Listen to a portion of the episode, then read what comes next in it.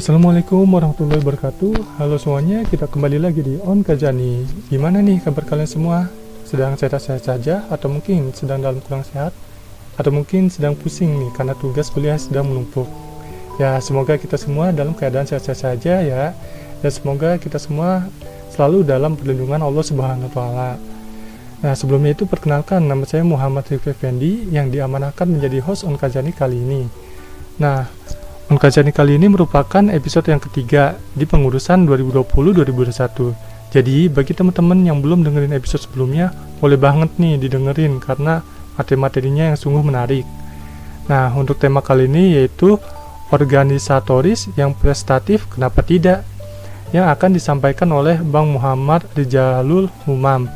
Beliau ini adalah koordinator Biro Quran CSFB tahun 2020 Award the Student Achievement Award Win Jakarta dan Mentor Exchange Forum Fose Jabodetabek 2020-2021 Masya Allah keren sekali ya oh, materi kita kali ini.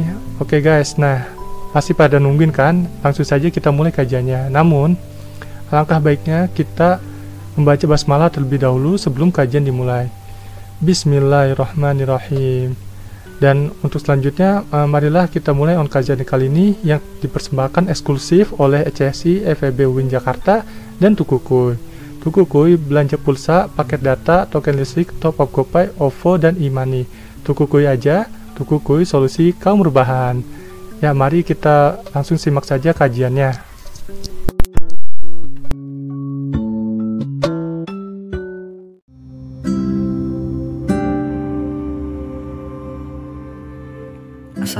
Assalamualaikum warahmatullahi wabarakatuh. Alhamdulillah Alhamdulillahilladzi arsala rasulahu bil huda wa dinil haq yuzhiruhu 'ala dini kulli wa kafa billahi syahida Asyhadu an la ilaha illallah wahdahu la syarika lah wa asyhadu anna Muhammadan abduhu wa rasuluh la nabiyya ba'da. Allahumma rabbishrah li sadri wa yassir li amri wahlul 'uqdatam min lisani yafqahu qawli amma ba'd Puji syukur marilah kita panjatkan ke zat yang maha lagi maha luhur dan zat yang takkan pernah terlebur yakni Allah Subhanahu wa taala yang mana Allah Subhanahu wa taala telah memberikan kita nikmat nikmat iman, nikmat Islam dan nikmat-nikmat yang lainnya yang tak akan mungkin kita membalasnya. Salawat teriring dengan salam Semoga tetap tercurah limpahkan kepada junjungan kita Nabi besar Muhammad Shallallahu Alaihi Wasallam. Tak lupa kepada keluarganya, para sahabatnya, tabiin tabiatnya dan semoga sampai kepada kita semua syafaatnya di yaumil kiamah nanti. Amin amin ya Allah ya Rabbal alamin. Sebelumnya ada pepatah yang mengatakan tak kenal maka tak sayang. Oleh karena itu, izinkan saya memperkenalkan diri. Saya Muhammad Rijalul Umam, mahasiswa perbankan syariah semester 6 yang mana sekarang diamanahi sebagai ketua umum Himpunan Mahasiswa Program Studi Perbankan Syariah UIN Jakarta sekaligus Wakil Ketua Umum KC Lisensi UIN Jakarta. Di sini saya diminta untuk sharing-sharing terkait dengan organisatoris yang prestatif, kenapa tidak? Wah, menarik sekali bukan? Oke teman-teman, seperti yang kita ketahui bersama bahwasanya di kampus ini banyak sekali yang namanya organisasi, apalagi di kampus Win Jakarta ini. Ada organisasi yang bersifat internal, ada organisasi eksternal, dan ada organisasi yang bersifat primordial. Macam-macam banyak sekali teman-teman. Nah, mungkin karena itulah mahasiswa-mahasiswa di sini sering kali ingin aktif di dunia organisasi namun lagi-lagi jangan sampai kuliahnya ketinggalan gitu.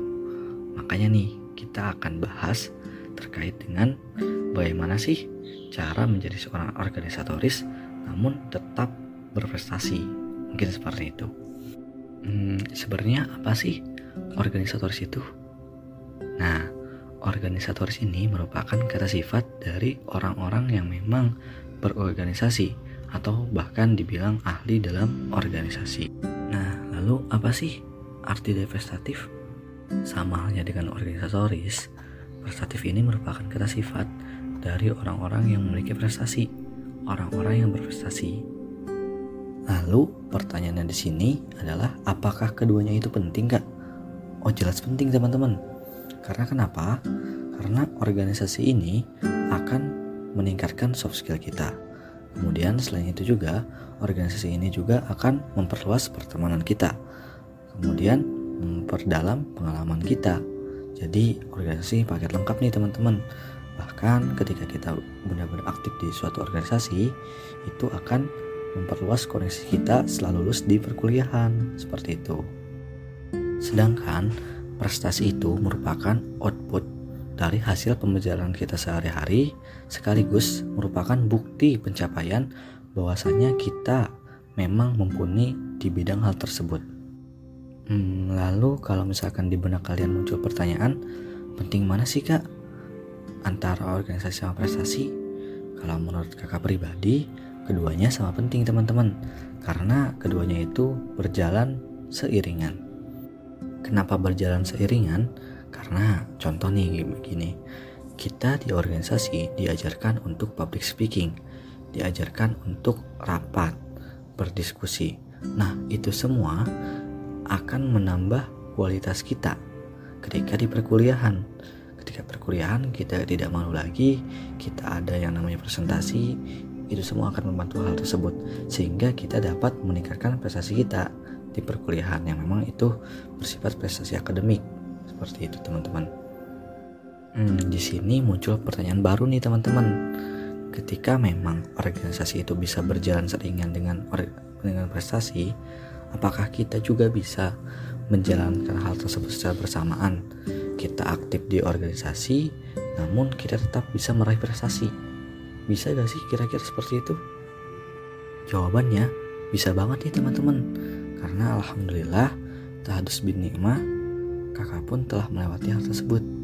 Kakak aktif di beberapa organisasi, ada sekitar empat organisasi, dan kakak tetap mengikuti perkuliahan dan alhamdulillah nilai pun tetap memuaskan gitu. Jadi organisasi jalan perkuliahan pun aman. Bahkan tak hanya itu di tengah sibuknya organisasi kakak pun menyemparkan diri untuk mengukir prestasi. Di antaranya alhamdulillah kemarin mendapatkan predikat semifinalis Olimpiade Ekonomi Islam tingkat Jabodetabek kemudian mengikuti lagi dan mendapatkan predikat finalis Olimpiade Ekonomi Islam tingkat nasional lain itu juga kakak pun mencoba mengukir prestasi yang non akademik di antaranya alhamdulillah kemarin mendapatkan predikat juara satu tenis meja, kemudian juara satu futsal dan lain sebagainya.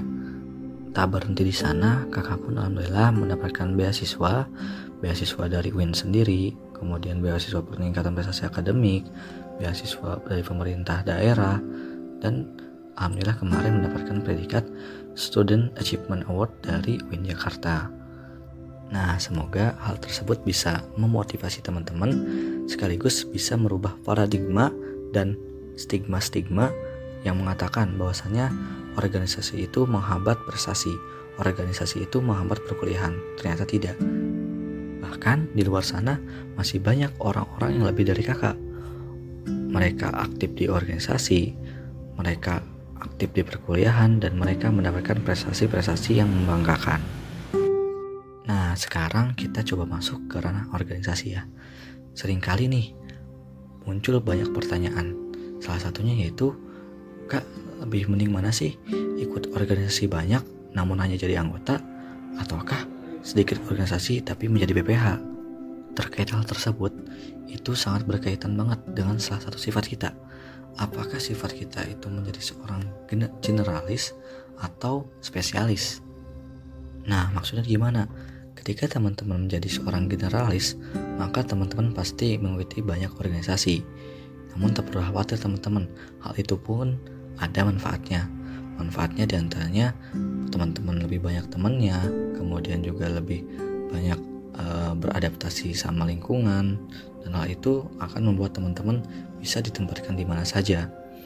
Kemudian ketika teman-teman memilih untuk menjadi seorang spesialis yang hanya sedikit uh, mengikuti organisasi, tapi teman-teman bisa mendalaminya hal itu gitu. Masing-masing mempunyai kelebihan dan kekurangan gitu. Terkait dengan teman-teman jadi anggota atau BPH itu proses teman-teman.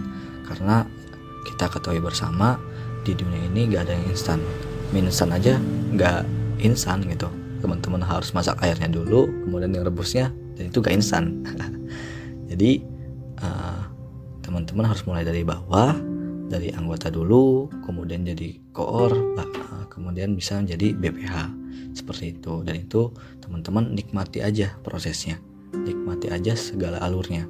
Karena hal itulah teman-teman bisa menjadi dewasa. Teman-teman bisa merasakan nikmatnya berorganisasi.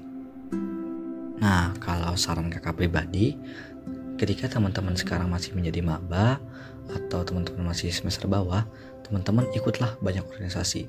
Teman-teman cari tahu mana organisasi yang paling seru sama teman-teman mana organisasi yang memang dapat meningkatkan kualitas dan kapabilitas teman-teman. Nah semakin ke sini teman-teman makin tahu mana organisasi yang paling cocok. Nah sekitar itulah teman-teman jadi uh, mengerucut gitu. Dari yang awalnya banyak organisasi mengerucut jadi yang sedikit. Nah yang sedikit itulah teman-teman bisa fokus dan teman-teman bisa benar-benar berkhidmat untuk organisasi itu sendiri. Lalu pertanyaan yang sering muncul lagi yaitu gimana sih kak cara membagi waktu antara organisasi dengan prestasi, antara organisasi dengan perkuliahan itu bagaimana? Nah di sini kakak akan coba berbagi tips bagaimana cara membagi waktu tersebut. Yang pertama itu list to do gitu.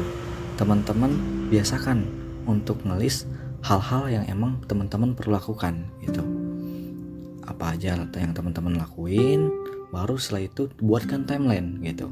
Teman-teman ngelakuin hal itu tersebut kapan? Teman-teman ngelakuin hal ini kapan? Hal itu kapan? Gitu. Itu ada timelinenya. Nah kalau teman-teman udah ngelakuin hal itu semua buatlah deadline gitu. Di deadline inilah teman-teman bisa tahu seberapa komitmen teman-teman terhadap list yang dibuat teman-teman kemudian terhadap timeline yang dibuat teman-teman. Nah, di sinilah peran totalitas yang dibutuhkan. Teman-teman harus total mengerahkan semuanya. Bagaimana sih cara menyelesaikan list-list yang ada di teman-teman tersebut? Kemudian bagaimana sih cara mengatur waktu dalam artian timeline yang dibuat teman-teman realisasikan sesuai dengan timeline dan teman-teman tidak melewati batas deadline yang teman-teman tentukan sendiri itu teman-teman caranya jadi yang pertama teman-teman buat list to do kemudian teman-teman buatkan timeline baru ditambah deadline setelah itu teman-teman tinggal pasang komitmen teman-teman dan totalitas dalam menjalankan itu semua insya Allah ketika teman-teman menjalankan hal tersebut teman-teman bisa membagi waktu teman-teman bisa tahu apa yang harus teman-teman lakukan dan tidak ada hal yang terlewatkan. Mudah-mudahan seperti itu. Nah, pertanyaan terakhir yang sering kali muncul yaitu bagaimana sih Kak tips and trick agar kita menjadi mahasiswa yang bisa aktif di organisasi dan kita juga tetap bisa berprestasi. Entah itu prestasi akademik, entah itu prestasi non akademik. Oke, terkait hal ini, jawaban yang pertama itu teman-teman mau capek Kenapa mau capek? Karena kalau teman-teman ngeluh terus, itu teman-teman gak bakal bisa mungkin untuk merealisasikan ini. Teman-teman harus kuat mental, teman-teman harus mau capek. Capek dalam artian, teman-teman capek menjalankan dua hal itu secara bersamaan. Teman-teman aktif di organisasi, teman-teman ikut rapat, ikut diskusi, ikut menjalankan event, seminar, dan lain sebagainya. Dan teman-teman juga tetap fokus di perkuliahan tugas tetap dilaksanakan, tugas tetap dijalankan, dan teman-teman ada waktu tersendiri untuk belajar. Dan satu lagi, teman-teman harus yakin bahwa fa'in nama'al usri yusro. Di setiap ada kesulitan, pasti ada kemudahan. Allah itu menciptakan sesuatu itu secara berpasang-pasangan. Ada laki-laki, ada perempuan, ada yang baik, ada yang jahat. Begitupun ada kesulitan, pasti ada kemudahan. Ada masalah, ada solusi. Nah, teman-teman harus yakin terkait dengan hal tersebut.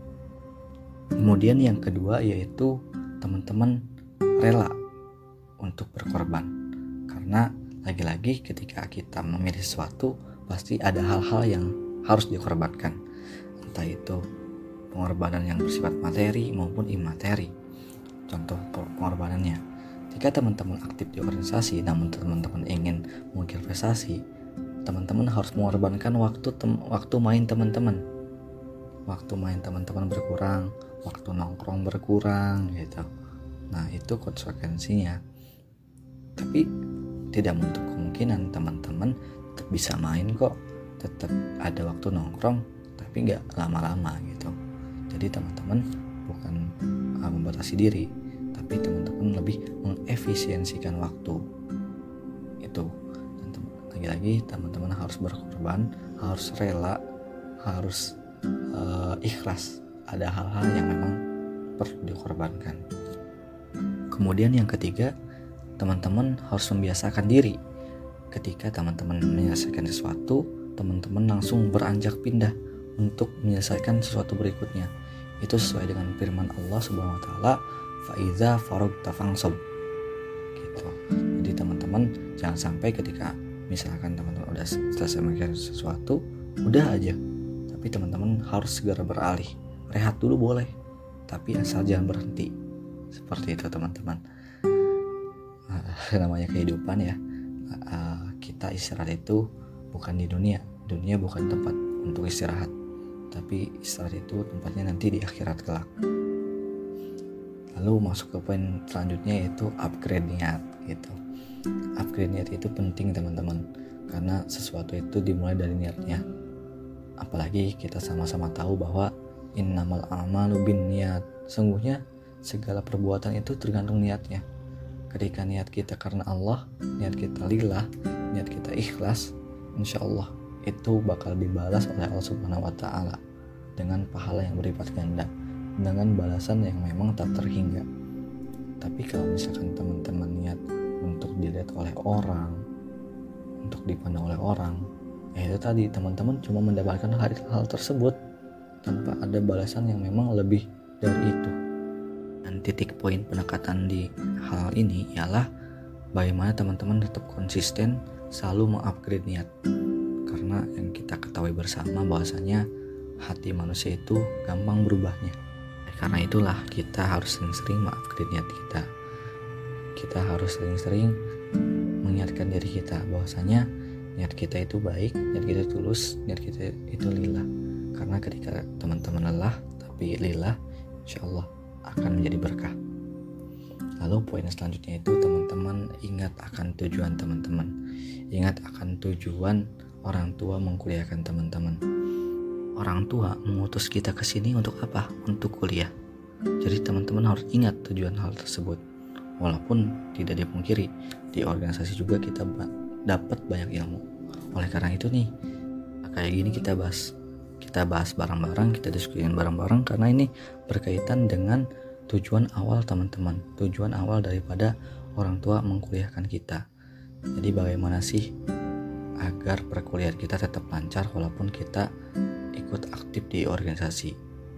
Bagaimana sih cara memaksimalisasi perkuliahan, memaksimalisasi organisasi agar keduanya bisa berjalan dengan berdampingan satu sama lain. Lalu tips selanjutnya yaitu buatlah skala prioritas karena ini sangat penting sekali. Bahkan sampai pentingnya pun Islam itu mengajarkan kita bagaimana cara membuat skala prioritas. Kan ada yang namanya PG prioritas. Nah, di sana coba teman-teman pelajari kembali bagaimana cara pengimplementasian PG prioritas yang paling baik. Selain itu juga teman-teman harus tahu apa yang teman-teman prioritasin. Lagi-lagi kan setiap orang beda-beda. Ada orang yang pengen lebih fokus di organisasi ada orang yang pengen lebih fokus di perkuliahan ada orang yang pengen lebih fokus kepada volunteeran gitu. Itu beda-beda. Lagi-lagi teman-teman harus tahu sendiri tuh. Karena yang lebih tahu itu teman-teman tujuan teman-teman juga teman-teman yang nentuin teman-teman yang lebih tahu. Jadi jangan sampai teman-teman gak punya skala prioritas. Jadi teman-teman kebingungan ketika ada hal yang memang ber, uh, dalam waktu bersamaan teman-teman nggak tahu mau milih yang mana. Teman-teman nggak tahu mau ke mana. Makanya skala prioritas itu sangat penting. Dan terakhir yaitu teman-teman aktiflah di organisasi yang sesuai dengan passion passion teman-teman. Karena kenapa? Karena ketika organisasi ini sesuai dengan passion teman-teman. Itu teman-teman bakal lebih nyaman bahkan lebih semangat. Semangat dalam artian karena ini passion teman-teman. Jadi teman-teman ikhlas belajar menghidupkan diri di organisasi tersebut. Dan teman-teman itu juga udah tahu output dari organisasi yang sesuai passion maka ketika lulus perkuliahan pun itu akan membuat teman-teman bisa lebih berdaya sesuai dengan passionnya dari itu coba dari sekarang teman-teman cari tahu passion teman-teman itu di mana. Jangan sampai teman-teman bingung juga nih passion saya itu apa passion anak itu apa gitu.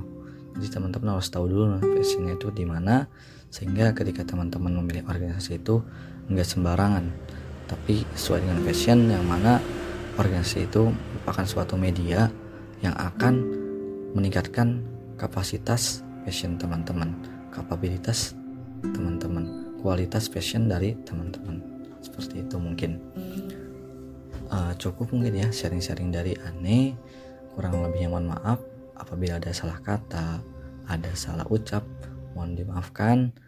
Di sini sifatnya cuma sharing-sharing lagi-lagi. Uh, semoga bermanfaat bagi teman-teman dan bisa memotivasi teman-teman. Mengingat sekarang sudah beranjak di 10 hari terakhir Ramadan, silahkan teman-teman maksimalkan ibadah teman-teman, interaksi dengan Allah, interaksi dengan Al-Quran, dan semoga teman-teman terus semangat di perkuliahan ini, terus semangat menggapai prestasi teman-teman, dan terus semangat untuk merealisasikan impian dan harapan teman-teman. Terakhir mungkin ada sedikit kata-kata dari saya. Teman-teman, yuk perbanyak literasi, aktif dalam setiap diskusi, tingkatkan daya kritisasi, jangan takut untuk berorganisasi, apalagi untuk prestasi. Karena dua hal itu sangat mungkin untuk kalian dapati. Sekian dari saya. Wabillahi taufiq wal hidayah. Wassalamualaikum warahmatullahi wabarakatuh.